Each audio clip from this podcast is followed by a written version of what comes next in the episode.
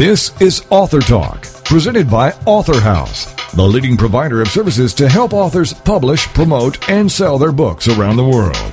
Author Talk is a show about new books and the authors who wrote them. It's an opportunity for prospective readers to hear directly from the writers, to hear what inspired them to write and publish, and to hear all the inside details about their books. Here is Author Talk with host Steve Jorgensen. The title of the book Our Quest for Effective Living How We Cope in Social Space, a window to a new science. And the author is Fred Katz, and Fred joins us now on Author Talk. Hello, Fred. Hi, Steve. I'm very happy to be with you and to be able to talk about my children, my books. Very good. Your children, yes. You've you've uh, given birth to seven books, and this is the third about the Holocaust. I want to read what you've written to give everyone a general idea of what we're going to be talking about. You say physicists study physical space, geneticists study biological space. This book studies social space. What is social space? It is the transaction between us and our surroundings. Also, you say science is more than observation, what exists in nature. Science is adventure of the mind. It took many creative leaps of the mind to produce science as sophisticated as modern physics and genetic biology. This book offers creative leaps to help us understand the social space in which we live our lives.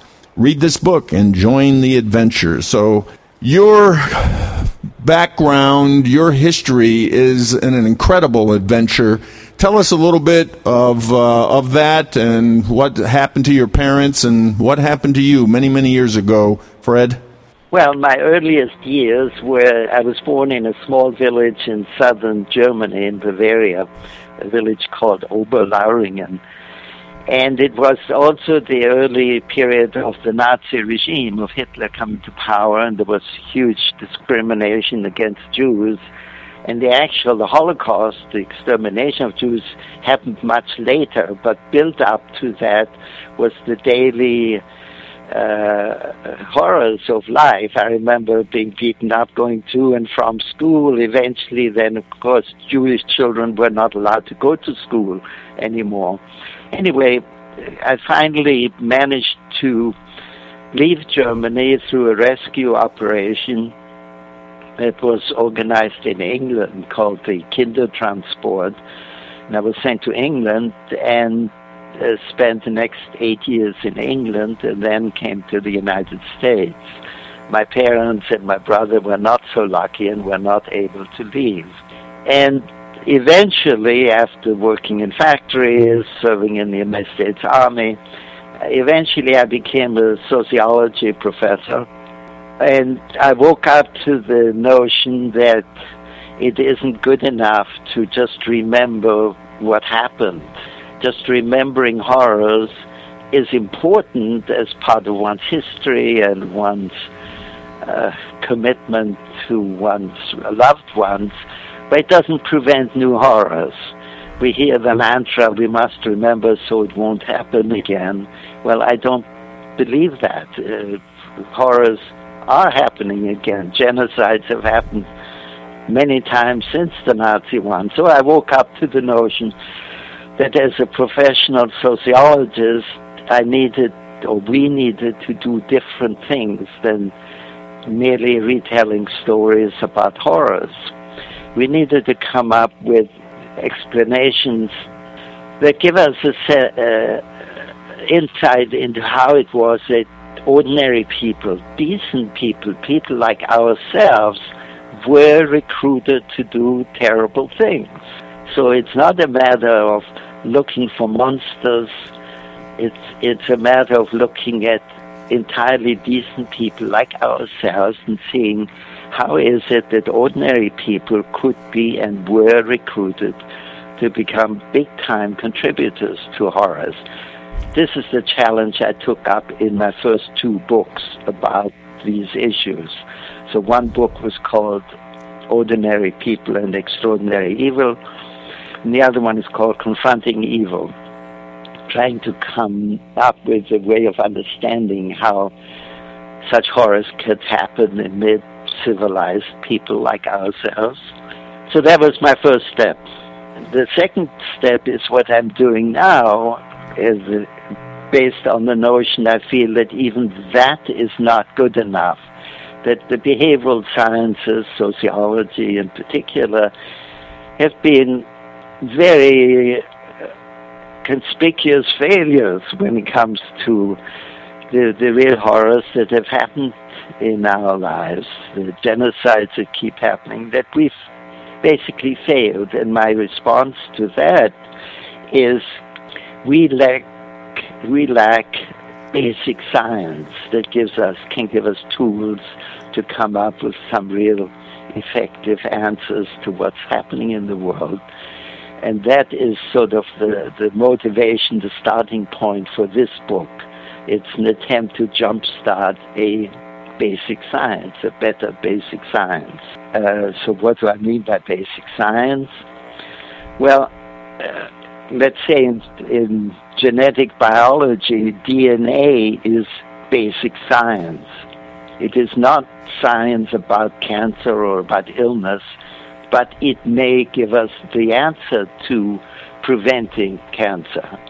So that the, similarly, I would hope that jump-starting basic science uh, in sociology and psychology, I'm helping to contribute answers to horrors in the future.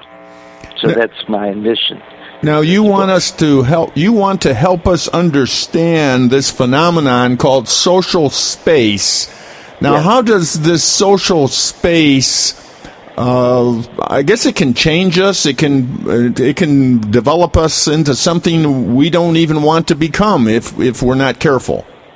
Well, I want us to get understanding how the, what I'm calling basic space works, and that this can give us the tools for uh, getting better control over our lives, such as preventing genocides. But it does not directly at this point do that. Uh, I'm not trying to prevent genocide at this point.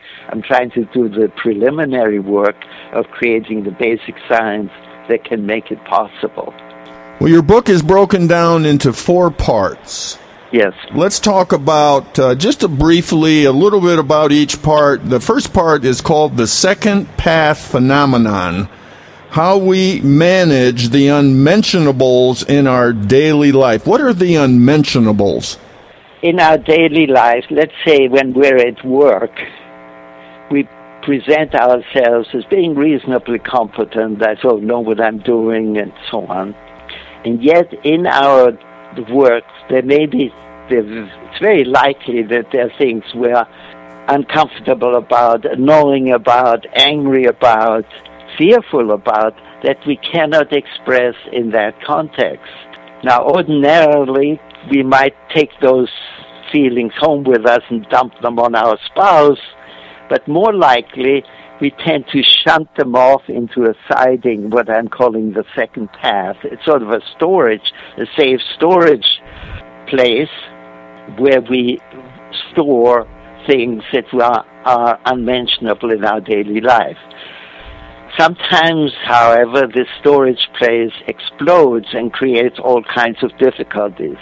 Now, if you like, I can mention I would like to really to give you a, a concrete example of this of bringing this down to earth. Okay, go ahead. Later on, I'll go into the other three, but let me give an example about the case of Walter Cronkite, the very famous and highly respected former CBS news anchor, whom people in our generation certainly venerate to this day. Yeah, one time he but, was the most trusted man in America, I think. Yes. Well, some years ago, I heard an interview of Walter Cronkite on the occasion of his 80th birthday. In that interview, Mr. Cronkite came through totally different from the Walter Cronkite we knew in the past. What we knew the strong, unemotional, sober, assured person, the one we all trusted, a rock on whom we would rely, and did rely, and still rely, to tell us what was going on in the world. But now, during that interview on his 80th birthday, he came through as a painfully sad, as shaken, as a pitiful person. What was all this about? It turns out that the current people in the CBS newsroom, where, where he used to work, when they had occasional celebrations, they did not invite him to their parties. These people, so much smaller than Walter Cronkite, this giant, these people had him feel terribly diminished when they did not honor him by inviting him. Now, why did this upset him so terribly, so completely? I don't know whether it would have upset him so terribly if it had happened earlier during the height of his career. But I do know that now, during that interview, we were given access to the unmentionables in his present situation, the sort of things that would ordinarily be hidden from public view in the form of a first pass where he was the self-assured, poised person. Now, however, we were shown his second path, where the unmentionables were in full control, in full view, allowing us to see his personal and very private unmentionables, his fears, his apprehensions, and so on. Well, from what I know about strong and famous people, uh, Winston Churchill and Albert Einstein, they too had their second paths where their, unmen- their unmentionables held sway. We just did not know about them, about that space in their life being it was was hidden from the public. In the book, I explore the case of unmentionables, fear, uncertainty, being thoroughly shaken. In the case of high army officers, whom we ordinarily think of as extremely poised and self-assured, and I look at the case of several Holocaust survivors who became highly successful writers after they survived, but all of whom committed suicide at the height of their success. And uh, in addition to these kinds of instances, I'm also pointing out that the second path can contain some of our most noble and decent impulses. Well, so much then about the second path. This sort of illustrates what what I'm trying to bring out right, about Fred. this one dimension. We we have about three minutes left. This interview is going by much too quickly, and yet you have too much to teach us in this short period of time. That's why it's so important for people to buy your book. Uh, I'll just mention the other three uh, phenomenons. You have the closed world phenomenon. And, yes. and then so the one is about the role of morality, what I'm calling the closed Okay. world phenomenon. and then the access. Another one is go ahead. is the links in our lives. That is long before the um, the internet and Facebook and and uh, social networks. Long before that, we've been linked. We are connected to each other simply by the use of language and symbols. How the links work is another feature. And finally, the the other uh, section is transcendence, how we uh, mm, transcend horrors in our lives.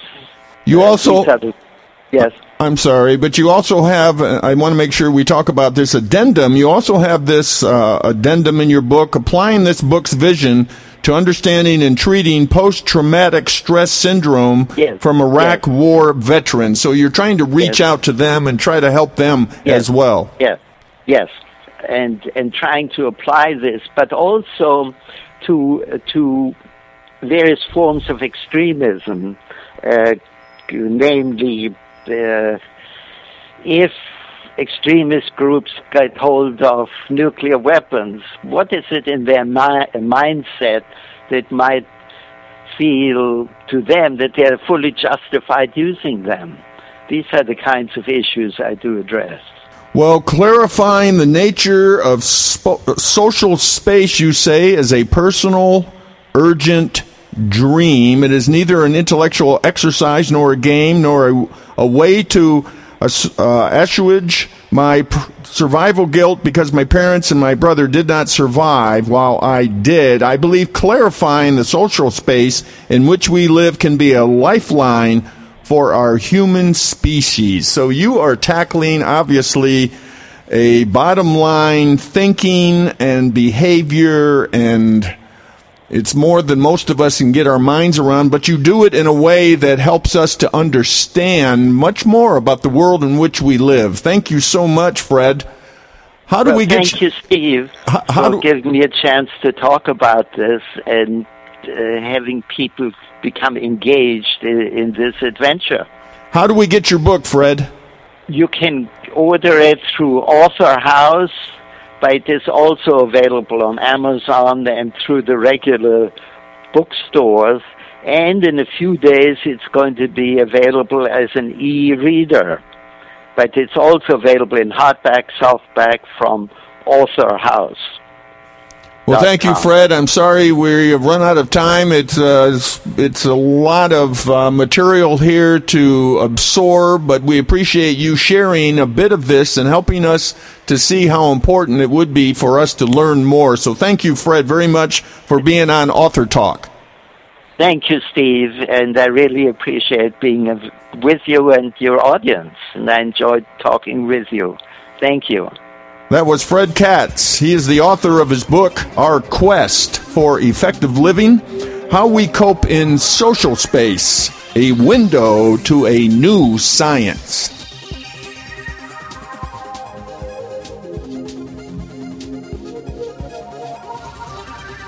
You're listening to Author Talk. We'll be back right after these messages. Hey, you living the dream like Nina and Cindy? Sweet Were you shocked by the Chuck E. Cheese calamities, diaper dilemmas, and major mom minivan mishaps? Then get ready to share it with Living the Dream Moms with Nina Fry and Cindy Schmitzer, Thursday mornings at 10, 9 a.m. Central on TogiNet. And as Nina and Cindy say, if you're thinking it, we're saying it. It's your chance to discuss, share, and learn from two moms who have been there, done that, and yes, they have the t-shirts. And they're for sale at LTDCHIX.com. Living the Dream Moms is all about all things moms have to deal with daily. Nina and Cindy are two ordinary frazzled moms who admit when they need help and do their best to research and discuss topics that are not always talked about. Living the Dream Moms are just two real women who are discussing the trials and tribulations and triumphs of everyday mom lives. You are not alone. It's Living the Dream Moms with Nina Fry and Cindy Schmitzer. Thursday mornings at 10 Eastern, 9 a.m. Central on TogiNet.com. What's your story? Are you living it? Well, you could be. It's What's Your Story with Hillary Bilbrey. Friday mornings at 10 Eastern, 9 a.m. Central on TogiNet.com. Her passion is helping others discover, create, and live their personal brands. Yep, you heard me. You have a brand. No different than Coke, Pepsi, or Nike. You are a walking, talking, living, breathing brand. You're not a logo. You're not a tagline. The choices you make become the path you take. This is your brand. Now, live your story. Your brand is not just what you say it is, it's also what others say it is. So, what are you communicating? And how can you create an authentic brand? We'll take on these challenges with What's Your Story? Every week, Hillary will feature teens, moms, and organizations that are learning and living their story. Now, her passion is to help others discover, create, and live their personal brands. To find out more, go to inspiredbyfamily.com. It's What's Your Story with Hillary Bilbrey. Friday mornings at 10 Eastern, 9 a.m. Central on TogiNet.com. Welcome back to Author Talk, brought to you by Author House, helping authors publish, promote, and sell their books around the world.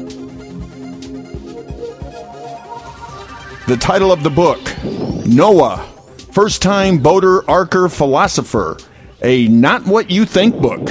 And the author is Viggo Hansen, and Viggo joins us now on Author Talk. Hello, Viggo. Hi. Good to have you with us now. This is a very different book. Uh, people will understand uh, different probably is not the appropriate word, but w- these are words that it is. As you have described your book, whimsical, nonsensical, metaphorical, the big spoof. so, Uh, we're gonna sh- we're gonna show everybody and kind of tie this all together so everybody understands how Noah plays a part in this. I want to read just a couple things you've written as well, just to give people a feel for your writing and your thinking. Uh, we're we know you think. We're not sure why you think the way you do. well, that's a fair statement. There you go. Here's one a bit of thinking that you have written for us to uh, ponder. Every sailor and wannabe sailor, whether they know it or not, is in direct contact with a personal god or gods, however many there may be. What we sailors fail to appreciate is that the gods are constantly trying to get in touch with us, but we ignore their messages since we are either too busy sailing or drinking beer. Keep this thought firmly in mind next time you untie your dock lines. Now, tell us why you decided to take sailing, which you love to do. You live down in San Diego, and and all of a sudden Noah becomes part of this adventure with with you publishing your book. Well, thank you. And um, how does one think is very difficult to uh, to determine. But I will say this: there is a message here intended to be that um, our world is fraught with a lot of wars, really bad ones. And going to college in '47, uh, there were a lot of returning vets who were and uh, you know maimed and so on, and those who didn't make it, uh, they were always questioning uh, why could things like the Holocaust and these enormous wars happen. And so my the background for this thing is uh, a little bit anti-existing gods and uh, I'll get to that in a moment.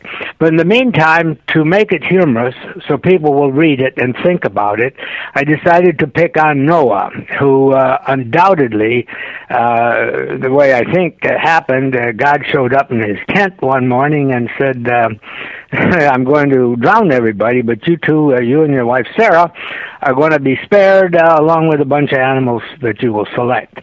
Well, then, as they get ready to go on the cruise, uh, all the little uh, daily kind of irritants that happen, uh, I try to make fun of that. In other words, I'm trying to make fun of uh, the whole Noah story, which I know some people take very seriously, and if you read King Jim, you're probably uh, going to be of that persuasion. And that's fine. But the big issue is how can we as human beings learn to enjoy each other's company, even though we have different backgrounds, and uh, instead of uh, slaying and slewing as uh, was happening uh, before Noah, so God got upset and decided to uh, start all over again. And boating obviously is a good uh, metaphor. It goes back a long time in history. Um, probably when we crawled out of the swamp and began uh, living on land, we decided, hey, it's not bad to be back on the water. And so, since we couldn't breathe underwater and all that, we started building boats. And uh, in the sailing business, someone buys a new boat. Everybody at the club, of course, hey, first time boater, uh, you know, the drinks are on you and all of that. So, first time boater is something that's kicked around uh, with sailors a lot, and that's why I use that. Well, you say, before we embark, please, dear readers, understand that in order for me to properly share this magnificent revelation with you, many minor liberties were granted me, both in modern and oldie English usage and facts. Noah's story flips between a long time ago and today. Actually, there are many similarities, as you will see. Furthermore, my godly revelations were often fuzzy in detail. Why were they so fuzzy? yeah. Well, when you get these uh, revelations uh, late at night or uh, when you're driving on the freeway or whatever, you don't really know where they're coming from. But uh, being somewhat uh, spiritual, I have a hunch, and this is now uh, kind of backed up with a little bit of physics. We know that about 80% of what's going on in the universe, we don't know what it is, we know it affects us. And um, I have a hunch there's a uh, force similar to gravity and electricity that, you know, we really can't say what it is. We know the outcome of it. We know when things are pulled together and so on. Uh, but my guess is that there are dimensions to this universe uh, that we haven't even begun to explore because we're too busy doing other things. Uh, frankly, if you want to read a great book, uh, I always recommend it to my math students. It's called Flatland by a guy by the name of Abbott. And he talks about if you're a point living on a line, you can only go in one direction. If you're a point living in a plane, you can go in two. If you're a point in space, then you can go three. And then, of course, the next thing would be, uh, the next dimension would be time. And if you had control of time, you could go back and forth in history and so on. Well, who knows? There could be many more dimensions out there. As a matter of fact, mathematics can handle many dimensions in their equations. So my feeling, and this is a little more serious in the book, is that we are perhaps uh, too narrowly focusing on the kind of physical things we can see and do, and there may be lots of stuff going on around us that we have not bothered to pay attention to and uh, we've been diverted by uh, killing each other but in the name of gods. Um, you know, your God wants me to kill you, and so on. This is really ludicrous, in my humble opinion. And uh, I, I think there's such infrastructure built around this that um, it has taken us down a kind of dark road.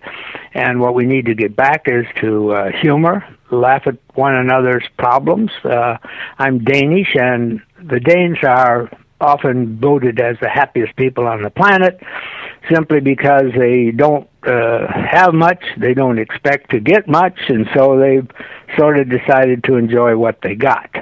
Now that translates into all kinds of things uh, regarding taxes and longevity and what have you. But uh, th- this whole thing with our nuclear weapon stockpiles, uh, polluting the planet, uh, overconsumption and waste and so on, uh, you got to ask why are we doing this? And um, I think religion has an incredible role to play here, but I don't think they're playing their cards the way they should be. So, if we want to start all over again, let's start uh, demystifying uh, stories like Noah. Obviously, uh, drowning the whole planet is hardly. Uh, so here's where God becomes um, uh, in the in the book. I have God uh, being a little bit mathophobic. He's uh, not really comfortable with math, and as a result, uh, his drowning scheme didn't get rid of everybody because he miscalculated the amount of water it would take, and so on and so on. Now you have, besides God Almighty and His universe, in your unabridged reconstructed saga, as you call it, based on personal revelation. Uh, you also have in his intensely logical wife, Sarah. Now, this is Noah's wife, Sarah. Why do you call her intensely logical? Because she takes on God and Noah. Um, in the opening uh, part, when God visits uh, Noah and Sarah, uh, the wind is blowing and there's dust everywhere, and so some comments are made about a dusty tent and all of that. Well, then uh, Sarah uh, comes up and uh, a little later on says, "You and God, that's her husband Noah and God, your solution to a dusty tent problem is to flood the whole bloody area." And so Sarah constantly comes back to that. When they have to uh, billet the all the animals and the different cages and so on, uh, they obviously uh, have some problems for one thing, the uh, meat eaters, the carnivores, they want to devour other carnivores because they need red meat. So, in order to solve that problem, they come up with, uh, thanks to Sarah, that um, they'll brew uh, beer, and that beer is made from rutabagas, which come from a little town called Askov in Minnesota, and then the straw and hay they have on, on the ark. So uh, by keeping the carnivores kind of in a uh, semi-drunken state, uh, they love one another and they're peaceful and everything goes well. At any rate, every time a an incident happens on the cruise, for example, they get bored, so Sarah comes up with ways of entertaining them. And, uh, you know, this has got to be a real problem. You got all these animals slithering, crawling, flying uh, on a boat. Uh, how to keep them occupied and keep them fed and keep them from getting on each other's nerves, so to speak. Uh, my guess it's very analogous to a modern cruise boat, which I've never been on. But uh, you know, you see the ads; they got all these things, distractions uh, for you to do, as opposed to appreciating the fact you're sailing on a big body of water. So, at any rate, Sarah very logically solves these problems. Now, you also have some help. Uh, Noah Yes. has help from Falk. Tell us about Falk. Well, um, what happened early on is when God confided in Noah that he was going to drown everybody. Uh, that evening, Noah goes to his neighbor Mustafa and uh, blabs the whole story to Mustafa. Well, part of the uh, instructions that God had given Noah and Sarah was that they're going to have to find uh, really young, uh, nubile uh, pairs of animals to uh, repopulate the planet when after the big drown. So Noah goes over to the neighbor Mustafa, who has this falcon, and so Mustafa decides he's going to try to or wants to know how how are you going to find out what sex my uh, my falcon is. So Noah grabs the falcon and starts peeking around in different areas, and the falcon gets really upset and hacks out one of Noah's eyes and scratches him pretty badly. At any rate, this then ends up in uh, Noah losing an eye and looking like a pirate, uh, swashbuckler. Uh, and so, as uh, they're taking off now. I'm jumping ahead because there's light in between here. But anyway, now they're cruising away, and uh, they've just sort of left land. Uh, water sinking and drowning everybody. Here comes this falcon back from somewhere. He hasn't drowned yet, so he comes flying back and says, uh, he sits on the helm there, and says, uh, "I'm going to be your first mate." And of course, Noah has real problems with that. But uh, they work it out, and then the problem will be to get Sarah to accept uh, this falcon as being a first mate, whereas she thinks she's the first mate. So there's a little dust up on that later on, and uh, but the falcon turns out to be um, uh, another philosopher kind of thing because as they all float along, bob along on this watery uh, desert, they talk about uh, the universe. They watch the stars, and they wonder whether uh, God is ever going to come back to them. Will there ever be any land? And so they get into some philosophical discussions on the nature of life and the universe and so on. But uh, then he also has a little hummingbird, and he's called Hummy. So you have two birds, uh, Sarah, Noah, and God and his goddess. Uh, and those six, they make up the cast. And this is sounds like just the beginning because you do you have a sequel? Yeah, uh, at the end of this, when they uh, land, uh, everybody uh, kind of reverts back to where they were. Uh, the goddess opens up a shop, and uh, Sarah opens up something, and Noah and God they uh, they're sitting around what to do. God's a little disturbed that everything seems to be reverting back to uh, again what they were doing before uh, the big drown. So. Um, God decides, well, I'm going to take a whole new approach. I tried the big kaboom, the big bang. That didn't work all that well. I tried, uh, you know, scaring people by telling them there's a hell that they're going to go to if they don't behave. That didn't work. And uh, now I tried this drowning. That doesn't seem to be working too well either. So he decides the next um, big push is going to be into the area of humor and uh, try to get people to laugh at things as opposed to be serious about them. So he's going to uh, open uh, something uh, I call the Celestial Bar and Grill. And at the Celestial Bar and Grill, there'll be all kinds of gods and sailors and wannabe sailors and anyone else who wants to come there. And they're going to have um, discussions on the nature of uh, their belief systems. Uh, so you'll have Buddha and uh, Jesus and uh, uh, people like that uh, talking about the nature of the universe. And out of that, I'm trying to distill a whole lot of humor, but it's tough to come up with that. At any rate, the idea will be that they will begin, we will begin as uh, occupants of a universe that we don't understand very well, appreciating one another and enjoying each other's company, as opposed to the uh, slaughtering that tends to go on. Well, I'm not sure at the conclusion of talking about this book that you have published, Noah, that we understand how you think any better than we did at the beginning. but we know you think, and you have got some really interesting ideas that everybody has got to ponder. So, whimsical, nonsensical, metaphorical, the big spoof. Well, Viggo, tell us how to get your book, Noah, first time boater, archer, philosopher, a not what you think book. How do we get it? You can go to authorhouse.com and you can also go to amazon.com and in there they'll give you a list of how you can get it. Uh, it's also available, I think, on Kindle and electronic books and uh, so on. Uh, yeah, at any rate, I would like to leave one little message with your listeners, and that is we've got to start entering into a humorous phase in, in our planet.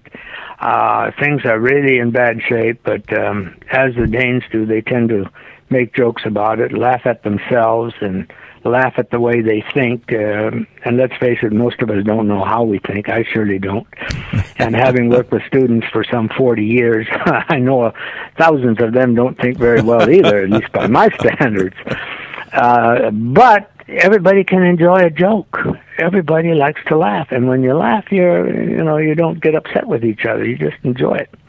So that's the message, and I tried to do it in a humorous way, and um, that's that's about it. Well, Vigo, thank you for being on Author Talk. We really appreciate your very unique view of Noah.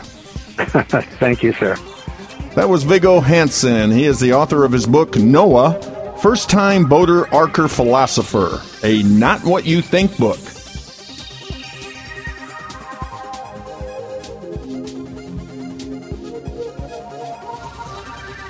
You're listening to Author Talk. We'll be back right after these messages.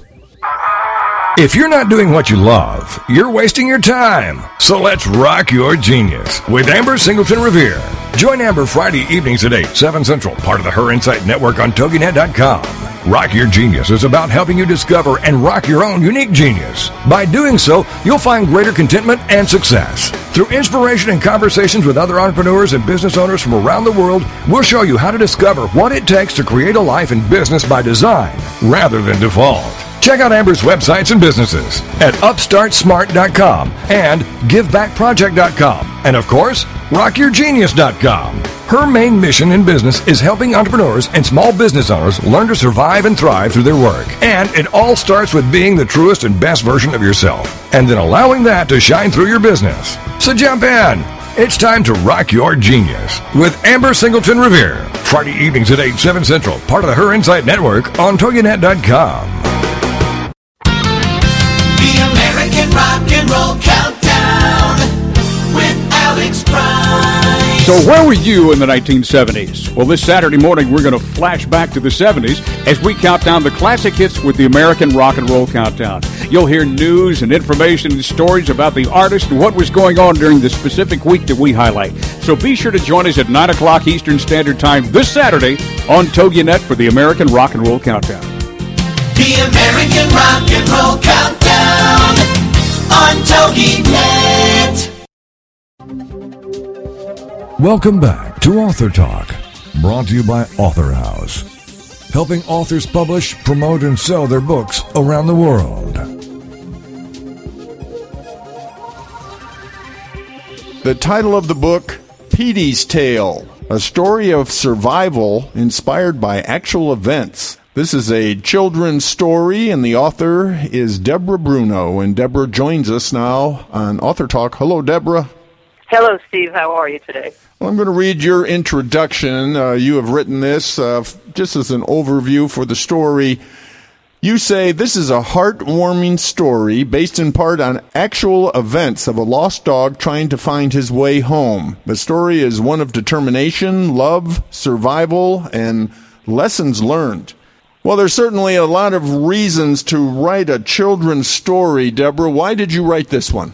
Well, uh, Steve, I was just so inspired by uh, my little dog Petey um, and the story that I was told about how he was found as a stray on the streets of uh, uh, Northern California, and um, I just wanted to share the story in the form of a children's book, and uh, as part of that, to deliver a couple of messages to children's children and their parents alike. So you have a message to children that uh, is pretty straightforward about how they need to act toward their parents. Oh yes, yeah. First, um, first, I, I just hope that the children uh, who have access to it really, really love it and and read it over and over again. Uh, but as uh, as they hear the story, uh, the message is very loud and clear that uh, you really should be obey- obeying your parents, and um, if you want to avo- avoid going through the troubles that Petey went through in this little story, uh, you better stay close to home and listen to your mom and dad.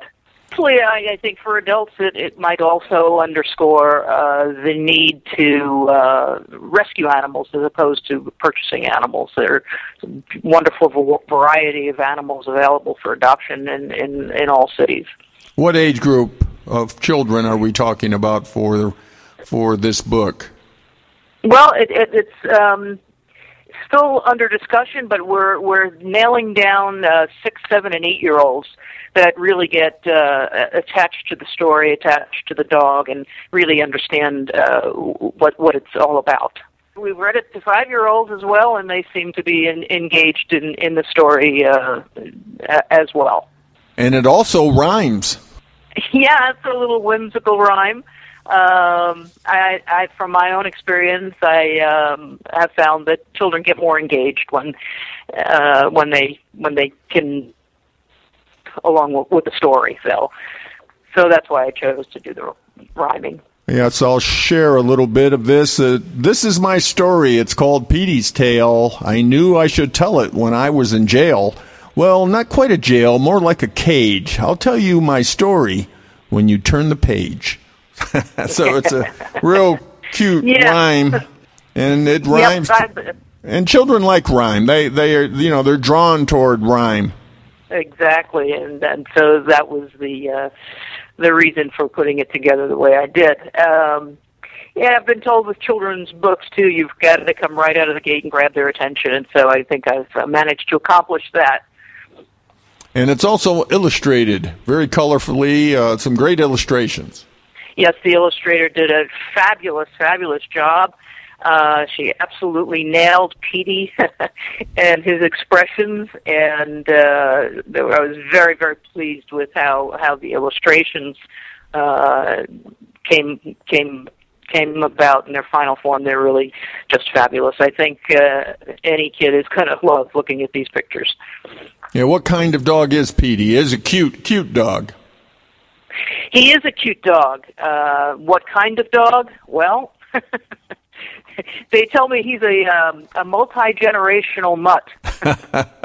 But he's got a little ter- uh, what is it? A terrier look? Little terrier or Yeah, yes, he does. He does have some border terrier and uh, and dachshund. Oh, well. okay, Dachshund as well. Now you Yeah. also you you also have a website. Yes, I do. Um, my website is called poundtales.com. And uh, anyone who's interested can either go to poundtales.com or, or authorhouse.com and purchase a copy. Now, Pound Tales is with an S. It sounds like there's going to be some more tales. Yes, there is another one, as a matter of fact, uh, that that I've written, and uh, it has not been published yet, but um, we're going to put that in the coming soon category. Uh, that will be called Pete to the Rescue, uh, and again, we're going to really hone in on uh, the importance of animal rescue. Pound Tales. Pound Tales, P O U N D T A L E S. Very good. Yes, we wanted to make sure people knew how to spell it. Here's another little part of the story. When I awoke, I started to roam, turning left, then right, just looking for home. It was then he caught me, the dog catcher did. He struggled to put me in his truck with a lid. very cute. Very, very well done. You You talk about this being a story of determination, love, survival, and lessons learned. Yes, yes, I do. Um, you know, when I adopted Petey uh, a couple of years back, I arrived at the uh, animal shelter, and uh, after having seen him on a local TV, uh, just as the story goes, there's a lot of truth in this story. Um, and uh, they had told me that Petey, had been picked up uh, about 30 days prior and uh, had not been put up for adoption because he was uh, extremely malnourished. They had estimated him to be astray for approximately 30 days. And so uh, I try to imagine this tiny little dog uh, running around on the streets and, and, and surviving, you know, managed to survive. And um, he got lucky the day they picked him up and brought him to the uh, to the uh, rescue center, and I got lucky the day I happened to be watching TV and saw his ad for adoption. That must have been quite a sight when you saw him on TV. I I said that's that's a dog for me, and uh, I got in my car and I drove about ninety minutes away and uh, got to the rescue center and found out he had been uh, adopted by somebody else, but that she needed uh, permission from her husband before she could go forward with the adoption. And she did not get that permission. So oh my goodness, you went through some I was- trauma, didn't you? Some trauma. Oh yeah, yeah. But you know what, Steve? It was meant to be. We were meant to be together. So So you knew right away when you saw him on TV. That's Petey. that's mine. Yeah, that's my dog. I got to go get him. Oh my goodness. Yeah. Well, again, yeah. everyone, you can go to poundtales.com. That's Deborah's website and learn all about Petey's Tale and also uh, maybe some little bit of information about some upcoming stories as well there. Is that true? Yes, that's true. Um, as I said, I've got another uh, uh, book written called "Pete to the Rescue," and uh, that'll be coming out um, within the next few months. Sounds like Pete could do a lot of things, couldn't he? Yes, he sure could. Most importantly, he's a joy. He's just a joy. Well, Deborah, how do we get your book? Well, you can get my book uh, by going to my website, uh, or you can go to the authorhouse.com website. You can go to uh, barnesandnoble.com, borders.com, and amazon.com. Um, so it's widely distributed, and uh, it is print on demand. So take about seven to ten days for them to print the book after you place your order, uh, and then you will receive it in the mail. Well, thank you very much, Deborah, for being on Author Talk. It's been my pleasure, and thank you for having me. That was Deborah Bruno. She is the author of her children's book, Petey's Tale, a story of survival inspired by actual events.